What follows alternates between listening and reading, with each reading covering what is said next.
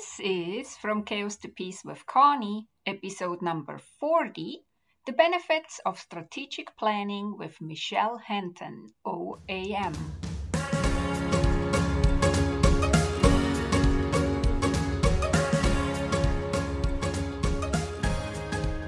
Welcome back, everyone. How are you doing? This is episode number 40 of the From Chaos to Peace podcast, where you learn how a few minutes a day can keep the chaos away. Thank you so much for allowing me back into your ears.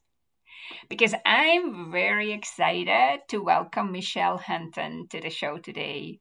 Michelle is a multi award winning business strategist an innovator, a mentor, and a facilitator of strategic planning workshops that provide a crystal clear pathway to achieving goals, large and small. Michelle and I will talk about how she found her jam with strategic planning and also how she's not only used it in her business and with her clients, but also for her private life listen in to hear how she made a very, very big goal of hers happen to go live and work abroad for one year. We also talk about the awards she has won and whether or not she strategically planned to get them or not. okay, without further ado, let's jump into this conversation with Michelle Henton.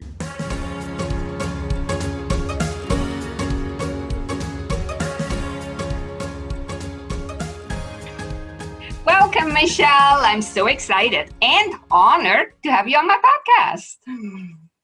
Thank you, Conny. It's a pleasure to be here. Thanks for asking me.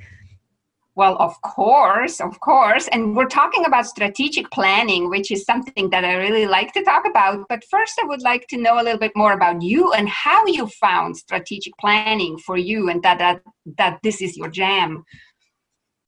Okay, so it's um it didn't happen overnight. Like a lot of people, I've had a very varied career. Um, you know, starting my working life in London, working in the world of um, private banking, Swiss banks, Arab banks, etc., and moving around the world doing different different kinds of um, jobs, corporate work, etc., stints in government. But one of the things that, with hindsight, as I, as I got older, a little wiser perhaps, experienced, is I realized that, you know, everything comes down to what is known as strategic planning. Now, when you work in the corporate world, strategic planning is very boring and everybody's eyes glaze over and they go, oh my God, no, I can't sit in a strategic planning meeting and um, they have to, of course.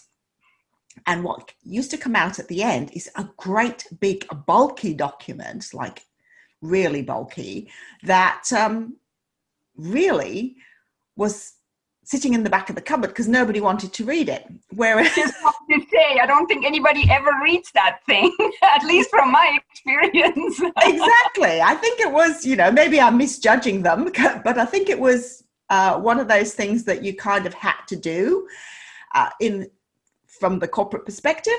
But what I do, what my jam is, uh, when I realized, you know, how important strategic planning is, when you think about, you have to have a direction that you're heading in.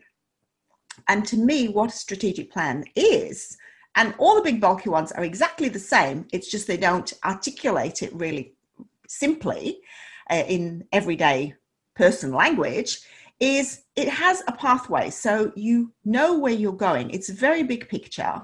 Um, and i really love working particularly three years. They're usually three to five years but my favorite is a three year and so it's about where you want to go knowing what that end goal is and then figuring out and plugging in all the steps that will take you there and there are a bunch of things you know it sounds really um, really simple. And it is really simple. But simple should not be confused with easy yeah exactly. And so of course have to ask now since we both had the experience that these plans usually sit in the cupboard somewhere if even anybody remembers that they even have one they for sure don't remember what is in it. So how do you make sure with your clients that they actually do look at it and remember what's in it? What's the trick? Okay so the trick is to keep it to two pages. Okay, awesome. That sounds good. Yeah, and to actually have it um, really clear, nice two pages. And what I always say to my clients, because I mainly now work with small businesses, um, which is where I love to be because you can really see the progress. And so, coming back to small business, a lot of small businesses don't do strategic planning because they just think it's you know way too difficult, um, and it is complex, as I say. But they also can't afford to go through the process because you actually need to be guided through the process to come out with something that is workable to come out with this two pager so to answer your question what i say is once once it's nailed down to those two pages print it out laminate it and stick it on your office wall um, where you can see it and refer back to it regularly and use it as a tool. I like to use the word your guiding star. So that's how I see strategic planning being. And when you've got your plan, it becomes your guiding star. Yeah, I would have just called it the compass, basically, or like where, you're heading. And it's so funny because, like, especially when you start a new business or like that, from my experience, I come from the finance world too, like you. Um, people have so much resistance to planning, budgeting, and finances. And but nobody would get into like if they wanted to travel somewhere nobody would just get in the car and start driving somehow and wondering why they haven't arrived yet after three hours and yet then they start a business and have no clue they just start and so i don't know uh, do you um, how do you convince these people? Like or do do the ones that come to you are already convinced they need it? Or do you can you convince people that they need strategic planning? So that is a that is a really great question um, conny. And the answer is is this. I don't think you can convince anybody they need strategic planning. And when people start a business there are two kinds. One type of personality that plans everything out and they'll do the strategic planning etc and particularly if it's a business that's going to involve a lot of money and they're going to have to be borrowing money they need to present a business plan to uh, financial backers. So from your strategic plan comes your business plan. So they tend to have done that. But then the other group which is the more common is the people who are very enthusiastic, very passionate, know their subject, and they decide to open a business. Now, quite often, um, particularly my clientele, they come from a corporate world. And it's very different when you switch from corporate to working for yourself. Totally different because you have to provide your own paycheck. So, what tends to have happened is they will have had money to start their business. They have been in business for maybe two years, two to five years usually, and they run into bumpy ground. And there's no clarity about where they're going, they're stuck, they may be losing their passion for what they've started. And this is where I can show them this is why you need a strategic plan, and here's how it's going to help your business. And that's what all of my clients basically end up doing is some strategic planning because then that gives them that, as you use the word compass, it gives them that compass, but it gives them the steps by step what they need to put in place in order to achieve that goal of and reignite the passion for their business. Yeah, I could totally see that because if you don't have a plan, you just going around and then it, it business gets hard and then you have no nothing to look forward to no? And that's the other thing that's the the soft thing that strategic planning gives you too like that thing that you know where you want to end up to and you have it actually defined once. And what i feel too is like a lot of people never think where they actually want to go with it. So if you're going through strategic planning you're actually really thinking for yourself where you want to go you know and and then and then it, the motivation and the inspiration comes back once you revisit your two page plan that you have on the wall according to michelle put that on the wall ah yeah but it's not according to michelle it's according to, to you the per, the per, I just draw it out. So uh, I'm the bridge, if you like. Um, but the answers lie within the individual, and it's just a matter of having somebody who. So my methodology is perhaps not so traditional, but it's about having somebody that will draw, help draw from you what is deep down, but you have not explored, and helping you get it down on paper and asking the difficult questions, so that, as you said, Conny, you you end up with what you want and where you want to go, and through that process, what's super interesting is quite often people go, you know what, this isn't what I wanted at all. Yeah. Um, it's been pressure, peer, like peer pressure almost. Everybody else is doing this, so I need to do this. Yeah. Um, yeah. Yeah. Yeah, but that's that's a perfect segue to my next question. So, I, I would assume that um, strategic planning can help us in our personal life a lot too. No, especially like if you just said that with the business, you may come up with, oh, wait a second, that's actually not what I wanted to do. If you actually go into kind of a strategic planning for your personal life, you may figure out too that you're completely on the wrong path in your personal life. Have you had experience with that? I mean, yourself or with your clients? Uh, yes, I, I have on both fronts. But you know, let me tell you a little story from my personal um, side and how I used it yeah. to benefit myself. So what happened? Oh, it's probably about maybe ten years ago now. Um, yeah, it's about ten years ago now. I decided that I wanted to go back to live in Europe and to work in Europe, but it, not in the UK, right? Uh, on mainland Europe somewhere. So of course, um, I didn't have enough money to go and live for 12 months and not work, right? And the skills that I have, you know, all the strategic planning, all my um, business skills weren't going to cut it because I didn't have strength in the language. You know, I have a smattering of German, a smattering of Spanish, Italian, but not enough to actually work and um, command a good salary. Mm-hmm. So I'm thinking to myself now, how do I do this? This is my this is my goal, this is my ambition. And my marriage had broken up. And so I thought, you know what? And my daughter was um, about to finish university, you know, in a couple of years' time. I thought, how do I make this happen for me? So I took everything that I teach my clients and show everybody else, and I applied it to myself. So after doing my research, I came up with what I needed to do. So my goal was to live in Europe for 12 months, right? Mm-hmm. and to be able to earn money. I didn't care exactly how I did it, but I was able to eliminate a bunch of things. So, corporate out, right? Mm-hmm. Um, yeah. Front of house, where I needed strong local language skills, out. So, I was able to look at what was left for me. And what was left was to teach English. Mm-hmm. Now, you need qualifications. Speaking English is not enough. uh, so, and you need a EU passport as well, mm-hmm. which I had the right to. So I re had to rejig my British passport, get that back again. So I have a EU passport, which is now out the door with Brexit. Mm-hmm. But um, more importantly, was to learn to teach English. So I enrolled in a um, course.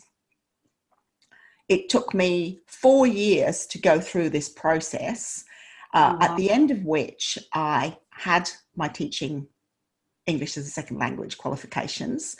Mm-hmm. I worked um, it, the business as well. And what I did is I volunteered uh, because I needed practical hands on teaching experience. I volunteered in the um, Migrant Resource Centre and um, for refugees coming into Australia. And that gave me my teaching qualification and allowed me to go through the exam. Mm-hmm. So, in the end, that's what I was able to do. Uh, I got a job in Spain and I lived there for 12 months. But in the meantime, I also needed to supplement my teaching income. I went on Upwork because they have this big siesta in Spain. So you only work a few hours a day teaching. I went on Upwork and I put myself out there as a freelancer and closed my business down for basically 12 months, um, my consultancy, while I had my um, sabbatical. but it all sabbatical. yeah but that's awesome four years i mean that's you you were committed you really wanted to to go to europe so that that is awesome mm. and and um, you probably without strategic planning you probably wouldn't have made it there no? It may have just stayed a dream. Exactly exactly. And so uh, my message here is always to say you have to take actions to make your dreams a reality. And every you know every dream if you are able to analyze it and to put uh, goals around it and steps uh, to take you there you will achieve it but it's got to be very strategically mapped out and you need to know what you're doing and follow it each step of the way Mm-hmm. And what do you say to people who say, I don't want to be strapped into something so rigid like a strategic plan? Do you have like less rigid, rigid ah, plan? Is, yeah, this is the thing. It's not, it's not really so rigid. If so, let's let's rewind a little bit it's not so rigid if you are clear on what you want to achieve. So that's what you want to achieve. So your vision, your mission, that usually doesn't change, right? Mm-hmm. How you get there can change. Yeah. So the route that you take may change. And when you've got this this plan in place, you've got your KPIs, key performance indicators, or um, milestones, whatever word you want to to use. You've got these little goalposts along the way.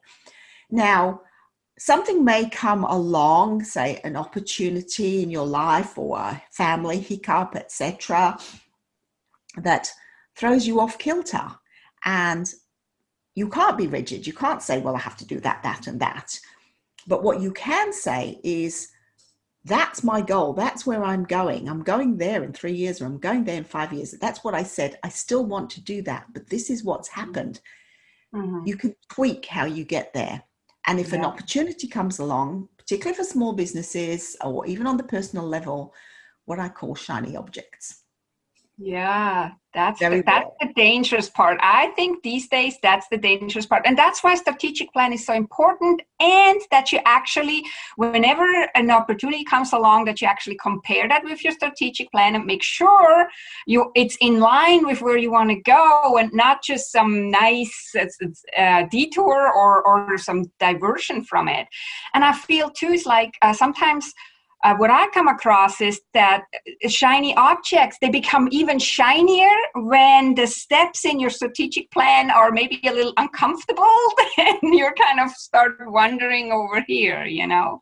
Exactly, yeah. exactly. And then what? And what I always say to to people is, ask yourself this question: If I pursue this object, is it going? Is it taking me where I want to go? And yeah. if you can answer yes, then by all means pursue that um, mm. because it's a different way of getting to your final objective. Yes. Yes. So that's the thing. You've got to have, you know, life is uncertain. So you've got to have that flexibility. We can't be far, too rigid. And that's why you, most people in small business are working for themselves because they, they want that flexibility. They want that freedom. Yeah. Have to follow what the boss says, you know, we have to do this and we have to do that.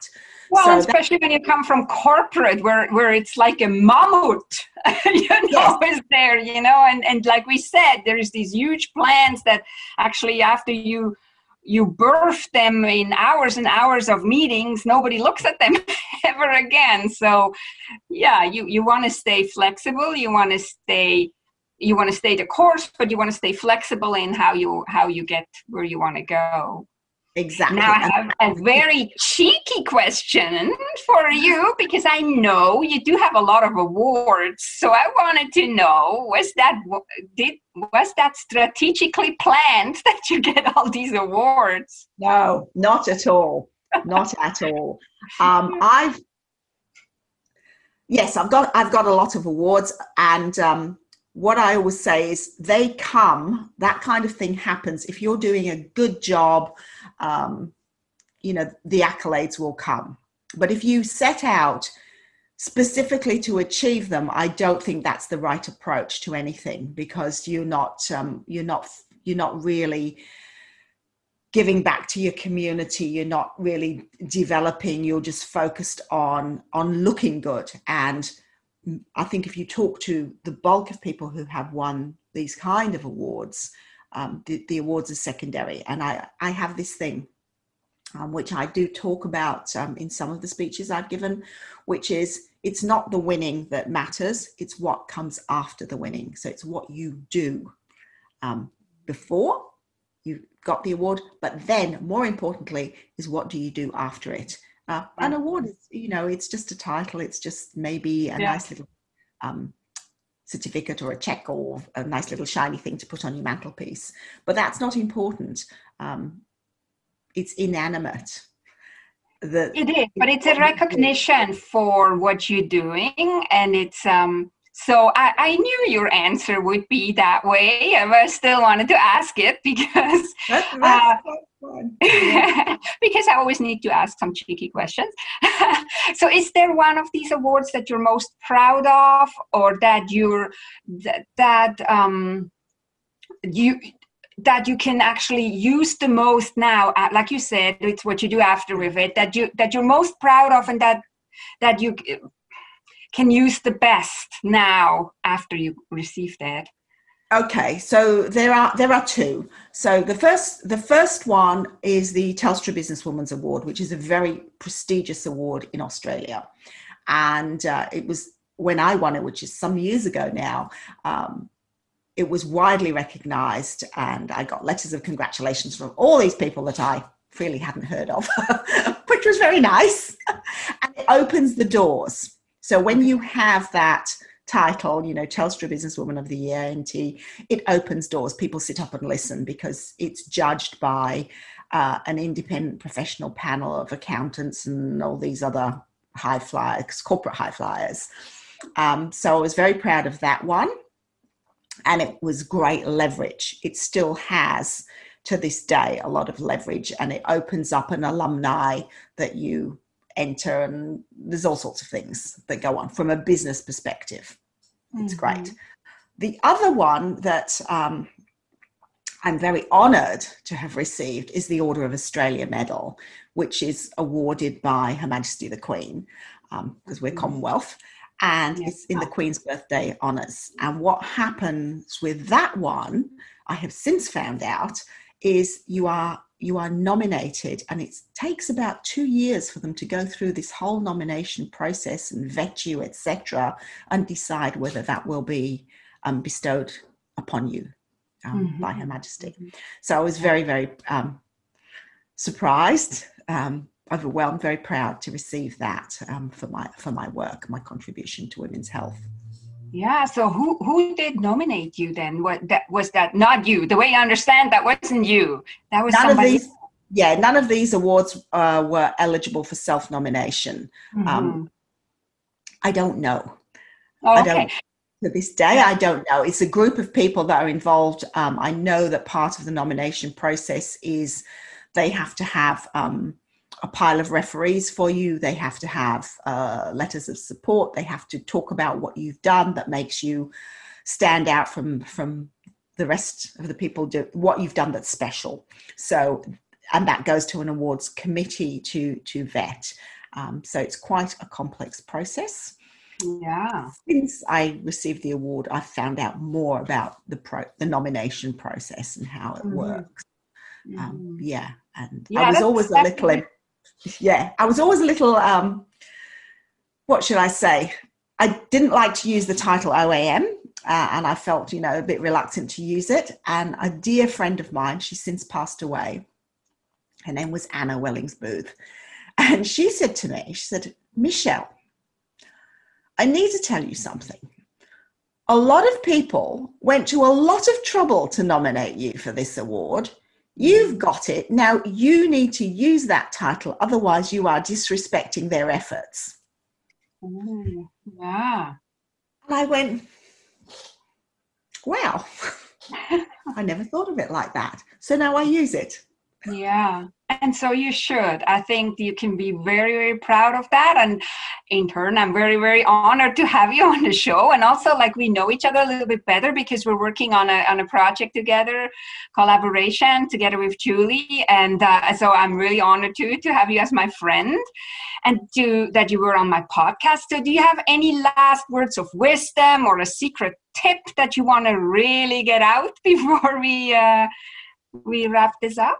I think um, words of wisdom, secret tip. Uh, what I want to say to anybody listening, to anybody who feels um, overwhelmed, confused, etc., believe in yourself. The strength lies within you. Uh, no one else can um, can give you that, and no one can take it away from you. You may need guides, you may need mentors, and they will come into your life naturally at the right time, as long as you believe in yourself and the power that you have. Don't give that away. Yeah, beautiful, beautiful, Michelle.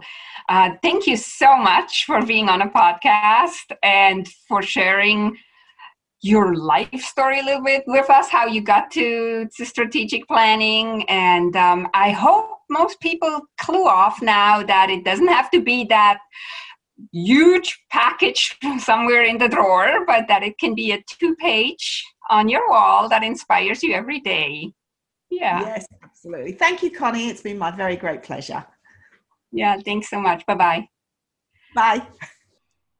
Okay, my friends, that was my conversation with Michelle Hunton, OAM, and how strategic planning is your guiding star in business and life. Do you believe it now? Are you ready to make a strategic plan for the next three years for your business and life as well?